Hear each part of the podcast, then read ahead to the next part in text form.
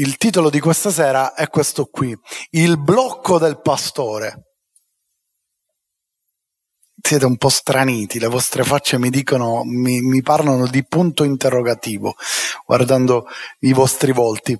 Sapete, una volta sono andato in chiesa la domenica, ero un ragazzino, un adolescente, e mi ricordo che doveva predicare un pastore. Allora nella nostra chiesa si facevano i turni per predicare, c'erano principalmente tre pastori e doveva predicare uno dei pastori. E mi ricordo, ma proprio così chiaro, che questo pastore prese il microfono e disse è tutta la settimana che cerco di prepararmi, ma non sono riuscita a ricevere niente. Nonostante questo, sono qui perché è giusto che io compia il mio dovere e, ci metta la faccia. E mi ricordo che quella espressione portò tipo tutti, oh, eh, tutti scioccati perché come? E ora cosa predica? Mi ricordo che poi qualcosa predicò lo stesso. Però sapete, a volte capita questo, che il lunedì può capitare che subito io riesco a ricevere la parola per il sabato, già ce l'ho fresca. Addirittura a volte mi capita di ricevere tipo tre titoli di fila, quindi per tre sabati sono più o meno a posto. Però a volte mi capitano quelle settimane dove c'è chi ha il blocco dello scrittore e io ho il blocco del pastore. E mi blocco, mi fermo, è come se non riuscissi, e, e prego, non è che non prego, e, e, qualcuno per scherzare mi ha detto mai peccato, pastore, devo essere... E io ho detto no, non riesco veramente a capire cosa il Signore mi vuole dire. Non riesco a comprendere, non riesco a scendere in profondità, però poi Dio è fedele. Amen? Venerdì sera ho preparato questo messaggio e ho messo il titolo, eh, perché il titolo più o meno noi lo prepariamo eh, il venerdì, e quindi io ho dato intanto il titolo Il blocco del pastore, che vi parlerò proprio di questo. Però poi il venerdì sera sono riuscito a preparare qualcosa e mi sono dato anche delle spiegazioni. Oggi farò un po' da, da psicologo di me stesso. Perché sapete, non voglio avere paura né intimidirmi nel parlare di questo, però non c'è dubbio che la notizia di quest'uomo che ha creato, ha commesso un crimine impressionante ad Altavilla, uno dei più efferati, uno dei più diabolici, uno dei più brutti che abbia mai sentito nella propria casa, nella propria famiglia, uccidendo i propri figli e la propria mamma e la propria moglie, scusate, perché doveva liberare dal demonio la sua famiglia. E non so se avete visto qualche notizia, ma una delle principali notizie che è arrivata è stato che evangelico era evangelico tanti pastori hanno dovuto fare dei comunicati, anche noi abbiamo dovuto fare dei comunicati perché ci siamo estraniati da questo, perché subito sei in una setta. Intanto voglio dirvi una cosa, io sono un ministro di culto, riconosciuto dallo Stato. Lo Stato a me riconosce come ministro di culto, io posso fare dei matrimoni che sono assolutamente legali a livello civile e a livello, a livello religioso. Noi siamo delle figure istituzionali, serie, non siamo una setta.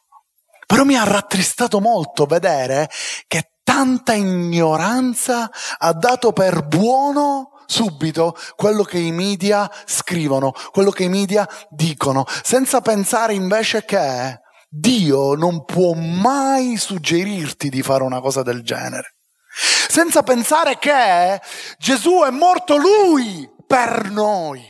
E non ha mai detto uccidi qualcun altro, ma se proprio deve morire qualcuno, devo morire io, ha detto Gesù. Non fai del male a qualcun altro. Proprio Gesù è stato il rivoluzionario per eccellenza che ha portato amore lì dove c'era guerra, ha portato pace lì dove le persone si uccidevano. Ha messo la sua vita sulla croce. E sentire queste cose ti rattristano, ti bloccano. Ti è mai capitato di sentire delle notizie che ti bloccano? Ti è mai capitato di vivere delle situazioni che ti bloccano? Io oggi voglio parlarvi dei vostri blocchi, io oggi voglio parlarvi del vostro stop, io oggi voglio parlarvi di tutte quelle volte che vi capita di pensare basta, mollo tutto, lascio tutto, sono stanco, non ce la faccio più. E non solo noi ci asteniamo pienamente e ovviamente dal reato commesso da quest'uomo, ma possiamo gridare ad alta voce che il nostro Dio insegna completamente l'opposto e che Gesù ha sempre insegnato l'opposto e che noi come Chiesa ci identifichiamo in Cristo Gesù, che è assolutamente l'opposto di quello che abbiamo visto e abbiamo vissuto. Ha vissuto questa persona, abbiamo letto sui media, non c'entra niente con Dio questa cosa, non c'entra assolutamente niente con Dio, non c'entra niente con qualcosa di spirituale, di positivo. Se proprio devo trovare qualcosa di spirituale è assolutamente negativo ed è diabolico. Dio in questo non c'entra. Amen. E sapete, guardate cosa dice questo verso, perché Gesù insegna una cosa, dice, e inizia questo capitolo 21 di Matteo, versetto 28, mi piace come inizia Gesù, dice che ve ne pare. Che ve ne pare? In siciliano, in palermitano potremmo dire, tradurre come? No, raga, ma siete palermitani? Che ne pigli? Bravo. E che ne pigli? Che ve ne pare? Un uomo aveva due figli, si avvicinò al primo e gli disse, figliolo, va a lavorare nella vigna oggi. Ed egli rispose, vado signore, ma non vi andò. Aveva due figli. Al primo figlio gli dice, vai a lavorare nella vigna. Certo papà, farò tutto quello che mi dirai. E non c'è andato. E poi invece il padre si avvicinò al secondo e gli disse la stessa cosa. Egli rispose, non ne ho voglia, ma poi pentitosi vi andò. Quale dei due fece la volontà del padre? Essi gli dissero l'ultimo e Gesù disse a loro, io vi dico in verità, i, pub- i pubblicani e le prostitute entrano prima di voi nel regno di Dio. Che duci Gesù, hai visto? Gli racconta una storia e gli dice, guardate, che ne peghi? C'è uno, un padre che ha due figli, uno che gli dice, a tutte e due gli dice la stessa cosa praticamente, andate a lavorare. Uno gli dice, sì papà, certo ci vado subito. Non ci va. L'altro invece dice, eh, si dia, ma butta, però poi si sente in colpa e ci va. Dice qual è che ha fatto la volontà del padre? E tutti spirituali la sapevano questa. Io la so, io la so, qual è? Qual è? Il secondo è vero, bravo. E Gesù poi gli dice, io vi dico che le prostitute e i pubblicani entreranno prima di voi. Cioè Gesù in altri termini gli sta dicendo, voi siete tra quelli che mi dite sì, sì, sì, sì, sì, sì, e poi non fate niente. Voi siete tra quelli che dite amen, amen, amen e poi non fate niente. Questa persona che si reputa evangelico, qualsiasi persona che può parlare di Gesù e può dire io ho fatto un'esperienza con Gesù, ci sono varie esperienze che si possono fare con Gesù, ma io li divido in due grandi gruppi, un'esperienza superficiale e un'esperienza profonda. Se tu fai un'esperienza superficiale con Dio, tu non hai una vita cambiata. Tu sei credente perché forse nella tua famiglia si è parlato sempre di Dio, quindi hai imparato. Quando mio figlio andava a scuola e ritornava a casa e pregavamo per i cibi, ma tutti i miei figli, in particolar modo David è quello che, che, che, mi ha fatto ridere di più, però quando tornava da scuola noi poi pregavamo per i cibi come fate tutti, Signore benedici questi cibi nel nome di Gesù, e la prima cosa che il bambino fa distinto è il segno della croce, perché? Perché lui a scuola, quando pregano per i cibi per la merenda, si fa la preghierina e quindi di conseguenza tutti i suoi compagni si fanno il segno della croce, tu rimani l'unico fuori che fa, non te lo devi fare il segno della croce, tutti l'abbiamo pensato. E quindi si fa il segno della croce. Va a spiegarcillo. Ma a volte noi crediamo perché viviamo in un contesto. Cresciamo in un contesto, ci è stato insegnato in un modo E allora crediamo e diventa un credere superficiale. Ascoltami, forse tu sei nato in una famiglia cristiana, forse ti hanno impartito dei valori ottimi, meravigliosi, ma tu devi fare la tua esperienza. Non può rimanere in superficie perché un vero cristiano, un vero cristiano è seguace di Cristo e un seguace di Cristo vuole andare in profondità. Ci siete? Vuole scendere in profondità, non vuole rimanere, rimanere, nella superficie della Bibbia. Vedi, non so se avete visto un altro articolo che hanno fatto, che hanno bandito in Emilia Romagna un libro evangelico dalle scuole. Avete visto questo articolo? Ora non so se mi seguono gli, degli amici dell'Emilia Romagna, ascoltatemi perché voglio spiegarvi qualcosa. Perché questo libro bandito è un libro che distribuiscono i Gedeoni. I Gedeoni sono un'associazione evangelica che distribuisce libri. Questo libro però c'è un piccolo particolare, si chiama Bibbia. Quindi se non lo sapete, cari amici dell'Emilia Romagna, avete bandito il libro più letto del mondo, la Bibbia. Non è bandire un libro evangelico, è bandire la Bibbia che viene distribuita nelle scuole, negli alberghi, negli ospedali gratuitamente, perché questi sono i gedeoni, sovvenzionati da grandi persone ricche in America che comprano, stampano Bibbie e li distribuiscono carceri, ospedali, scuole, qualsiasi posto. Non so se avete mai visto dei film, ci sono film in America dove ci sono pure assassini, mi pare che pure John Wick si trova in un albergo, apre il cassetto e trova la Bibbia dei Gedeoni, poi va a ammazzare 10.000 persone, però c'è la Bibbia, perché i Gedeoni fanno questo, distribuiscono le Bibbie, ci siete? Quindi è importante che noi comprendiamo che è stato bandito, eh, tu su legge hai visto, hanno bandito un libro, non hanno bandito un libro evangelico ragazzi, è la Bibbia. E la Bibbia è la Bibbia. Eh vabbè, ma la Bibbia cattolica in un modo la Bibbia evangelica. Vero è, ma la Bibbia cattolica dice che ci sono alcuni libri apocrifi, cioè sono stati aggiunti dopo, ma la base della Bibbia è uguale. Mi, mi, tocca fare oggi un po' di teologia, ma sapete che è così, la base della Bibbia è uguale. Quindi se tu leggi qualcosa in superficie, non stai scendendo in profondità e se non scendi in profondità non conoscerai la verità ma rimani in superficie. Io non so cosa vuoi fare della tua vita, ma io voglio scendere in profondità.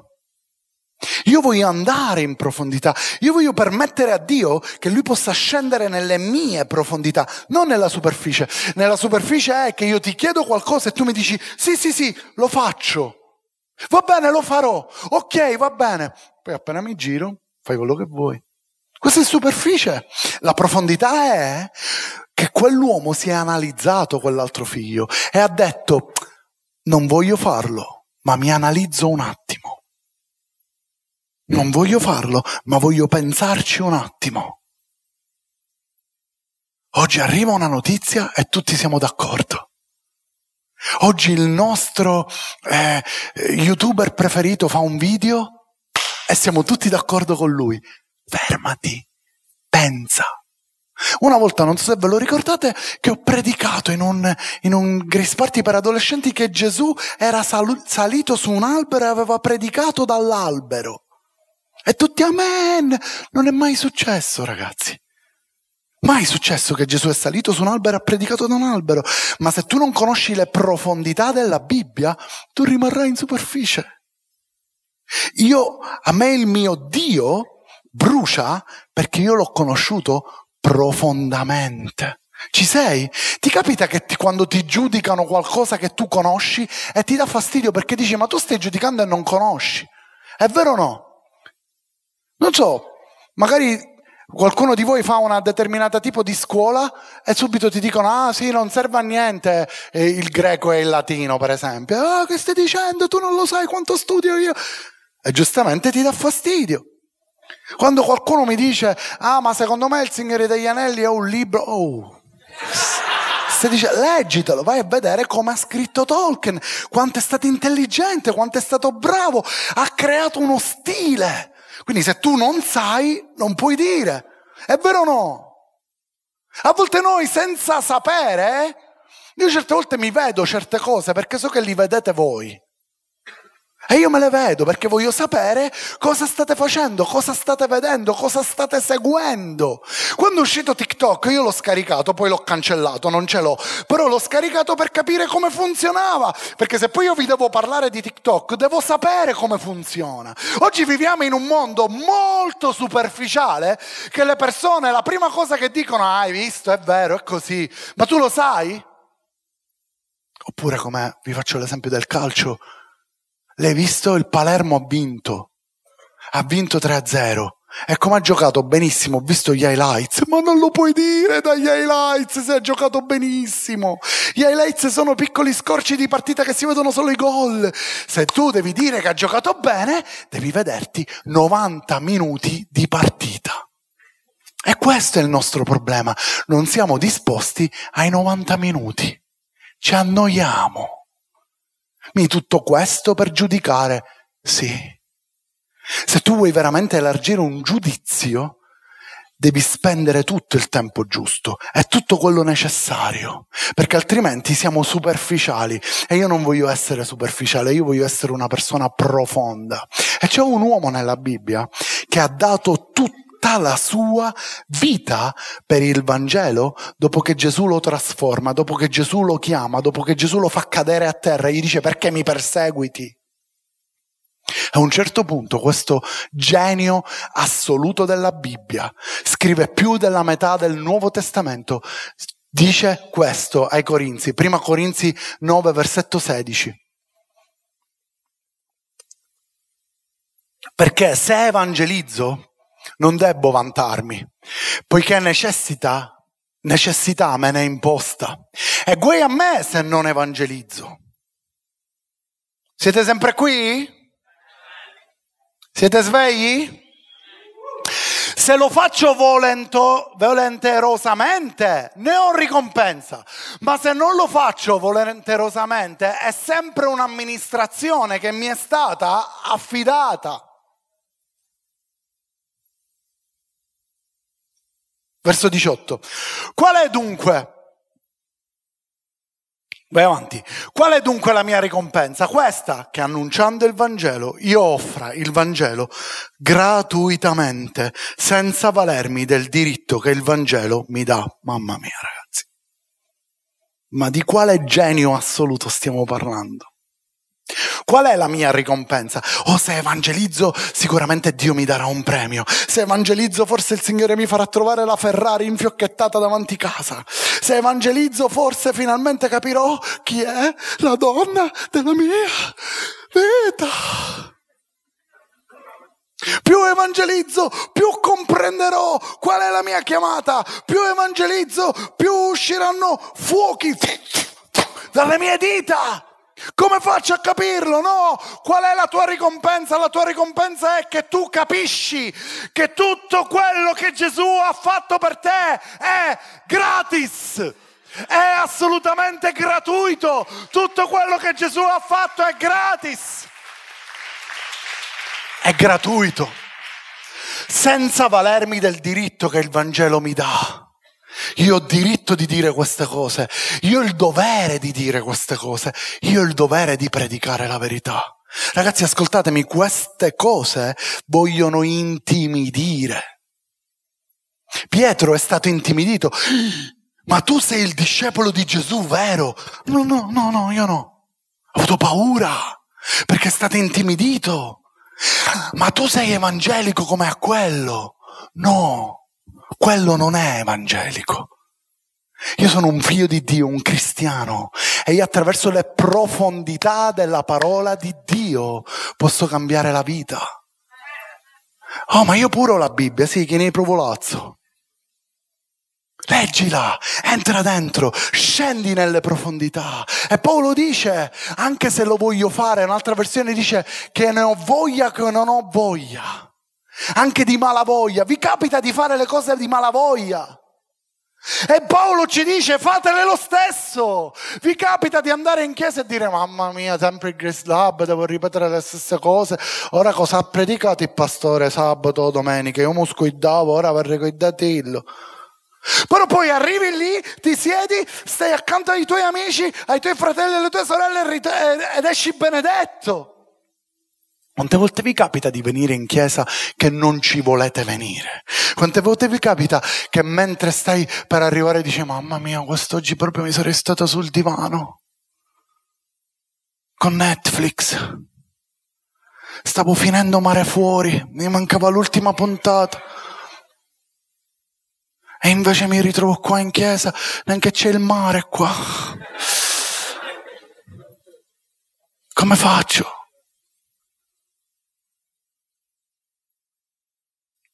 Quante volte ti capita di sentirti bloccato? Arriva qualcosa e ti blocca. E Paolo ci sta dicendo in altri termini che anche a lui capita di non avere voglia di parlare di Dio. Anche a lui capita di non avere voglia di parlare di Dio. Oh, ma Paolo non aveva problemi. Chi te l'ha detto? E perché Paolo? E quindi? Ah, vero, perché siamo cresciuti che i supereroi della Marvel non hanno problemi. E quindi di conseguenza i supereroi della Bibbia non devono avere problemi. La verità è che il vero supereroe è colui che capisce la sua umanità e capisce quello che gratis Gesù, il vero eroe degli eroi, ha fatto per noi. E poi lo dice, anche quando non hai voglia, non ti arrendere. E oggi stavo parlando con qualcuno e stavamo riflettendo di una cosa, vi capita mai di arrivare in un livello alto di consacrazione, di santità, di qualcosa? Vi capita di arrivare ad un livello alto anche di rivelazione? Tu dici, ho capito questa cosa e poi succede che mentre pensi di avere capito questa cosa sembra che tutto ti crolla addosso. Ti è mai capitato? A tutti noi è capitato. E sapete che cosa ci succede? Sapete che cosa mi è sempre successo? Che il diavolo mi fa credere, lo chiamerò diavolo, il diavolo mi fa credere che tutto mi è crollato addosso e che devo ricominciare da zero. Ma Gesù ti dice, tutto quello che tu costruisci con me rimane in eterno. Non è vero che tu devi ricominciare da zero, devi ricominciare da dove hai lasciato, perché se tu, se, se tu costruisci con Dio, quello che costruisci con Dio rimane sempre. Ma il diavolo vuole che tu credi che devi ricominciare da zero. Ma come? Tutto quello che ho costruito non può fallire, non può cadere, perché ciò che è costruito nella roccia rimane stabile. Ma il diavolo vuole che tu sei convinto che devi ricominciare da zero. Ma la verità è che tutto quello che il diavolo fa svanisce e sparisce. Ma quello che Dio fa rimane e permane perché è stabile. Ci siete? E voglio andare verso la conclusione. Mi sono fatto malissimo mentre battevo.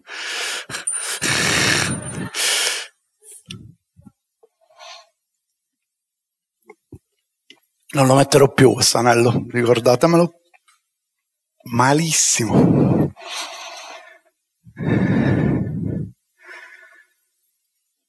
Anche se non ne ho voglia, anche se mi secca,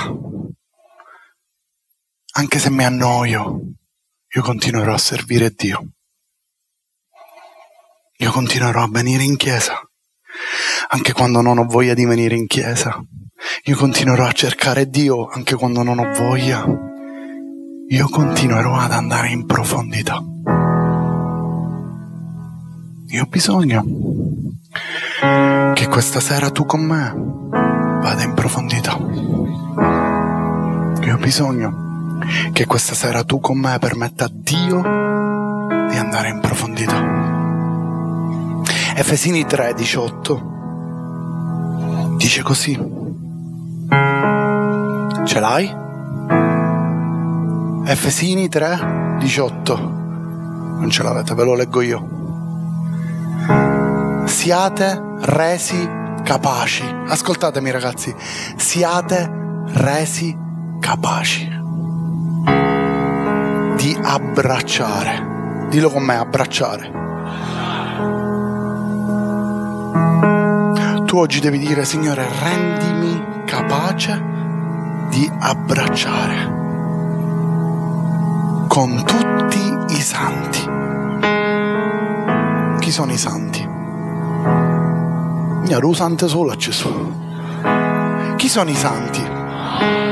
Santo significa appartato per Dio. Quanti di voi siete appartati per Dio? Vai, ma pure che la mano muoca, non ti preoccupare. Quanti di voi siete appartati per Dio? Io sono santo perché sono appartato, eh pastore, ma tu non lo sai quello che ho commesso io oggi, è meglio che non te lo dico. No, no, no, tu non sei un santo progressivo, io ti sto parlando di un santo posizionale. Cioè quello che Gesù ha fatto per te ti ha reso santo. Quanti santi ci sono qui? Un po' più di entusiasmo da santo. Siate resi capaci di abbracciare con tutti i santi, quale sia la larghezza, la lunghezza, l'altezza e la profondità dell'amore di Cristo e di conoscere questo amore che sorpassa ogni conoscenza, che sorpassa ogni notizia, che sorpassa ogni giornale, che sorpassa ogni notizia di cronaca, che sorpassa ogni omicida, che sorpassa ogni fake news. Io sono qui perché il suo amore mi ha trasformato la vita. Io sono qui perché qualsiasi tipo di amore che questo mondo propina è falso, è bugiardo, è l'unico vero amore, è quello di Gesù sulla croce per me. Lui è morto e risorto per me.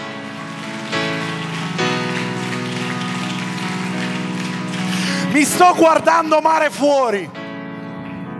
E sto notando che uno dei messaggi che sta andando è che non ci posso fare niente, ormai non ti amo più. Non, non lo posso controllare, è l'amore. Non ci posso fare niente, non ti amo più. Oggi ti amo, domani non ti amo. Che stupidaggine mondiale, ragazzi. Che cretinaggine. L'amore vero, quello che viene da Dio, l'amore incondizionato che sorpassa ogni conoscenza, è un amore stabile. Se tu vuoi amare le persone umanamente, allora avrai un amore instabile, un amore malato, un amore che vuole ricevere solo amore. Perché noi vogliamo amore della serie amami, fai quello che ti dico io, fammi tutti i regali che voglio. Ogni giorno mandami un messaggio tutto pizzi, pizzi, pizzi, pizzi, pazzi. Questo è l'amore che voglio. Perché vuoi qualcosa verso di te. Poi arriva Gesù e dice, volete vedere cos'è l'amore? Io salgo sulla croce per voi. Volete vedere cos'è l'amore? Io muoio per voi. Ma tu sei il mio Dio, il vero Dio l'unico vero Dio che muore per noi, per salvarci, per liberarci, per farci gustare il vero amore che sorpassa ogni conoscenza affinché siate ricolmi, dillo con me, ricolmi, dillo con me, ricolmi di tutta la pienezza di Dio. Se tu vuoi la pienezza di Dio, devi capire quanto Dio ti ama. Se tu vuoi la pienezza di Dio, devi comprendere il suo amore. Ascoltatemi ragazzi, non vi distraete.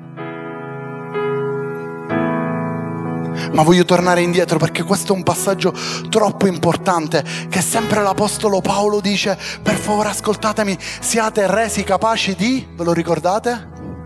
Come? Abbracciare. Cosa devi abbracciare? l'amore, ma c'è un particolare, di abbracciare con tutti i santi. La Bibbia ci sta dicendo, l'amore di Dio da solo non lo puoi abbracciare. Hai bisogno di tutti i santi. Hai bisogno del corpo di Cristo. Hai bisogno delle persone. Tu immaginati in questo momento i figli di Dio che ci sono sulla terra, che sono passati, che sono morti, che sono passati nella storia, non bastano per abbracciare l'amore di Dio. Perché l'amore di Dio è incondizionato, è immenso e potente. Ma tu da solo non puoi abbracciarlo. Vieni Ricky, vieni Dario. Non potete abbracciarlo da solo. Ma tu pensi, ma l'amore di Dio è solo per me.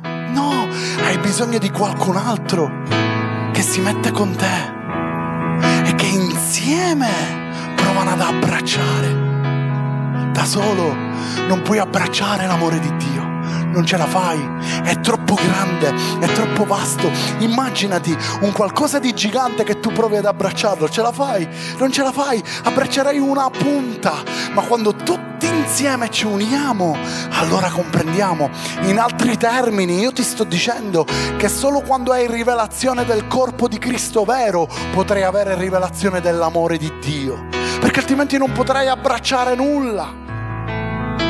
Cosa devi abbracciare? La larghezza, la lunghezza, l'altezza è là? È là?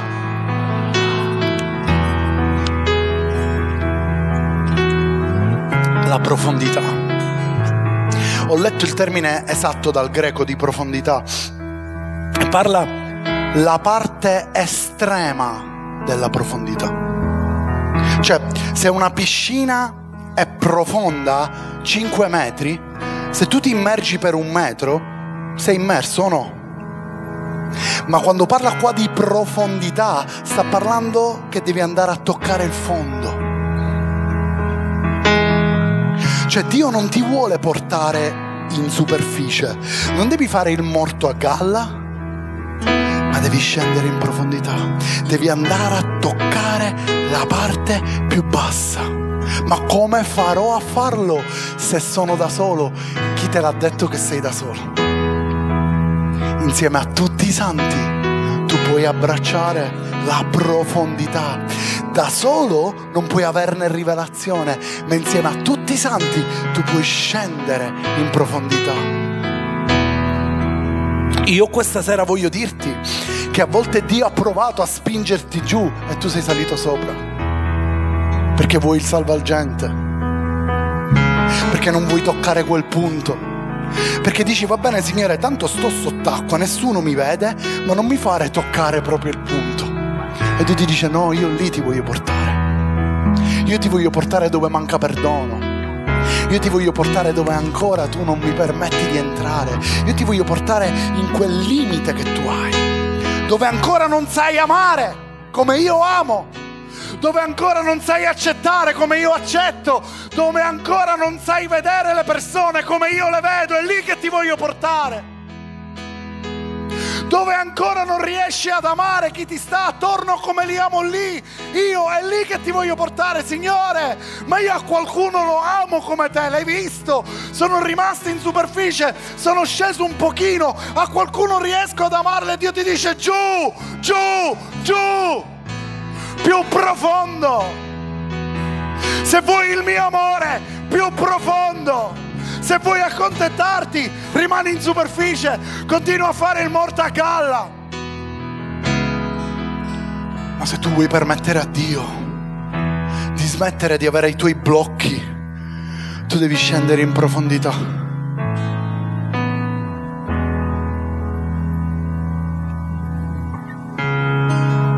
Perché mentre stavo scrivendo questo, questa predica, il Signore mi ha portato in profondità. Mentre io mi sentivo bloccato, Lui mi ha portato in profondità. Mentre io rimanevo ancora in superficie o comunque ero sotto, Lui mi ha fatto scendere ancora di più. E ogni volta che Lui mi fa scendere di più, io so che Lui sta migliorando la mia vita vuole portarti giù. Chiudi i tuoi occhi un attimo lì dove tu sei, chiudi i tuoi occhi, c'è distrazione, chiudi i tuoi occhi. Chiudi i tuoi occhi per non distrarti.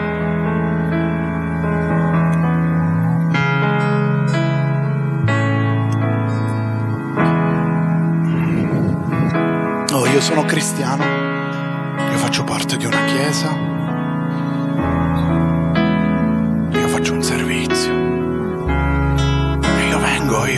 puntuale, oh, mi piace quando predica quel pastore. Però poi appena si toccano dei punti dove devi cambiare, devi essere, dove devi essere trasformato, oh, non mi piace scendere giù.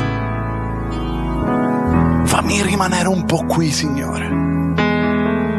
sono già sott'acqua, ma fammi rimanere un po' qui. E Dio ti dice, giù, giù, giù, giù. Ma io penso di aver perdonato. Giù, giù, giù. Ma io penso di amare come tu ami. Giù, giù, giù.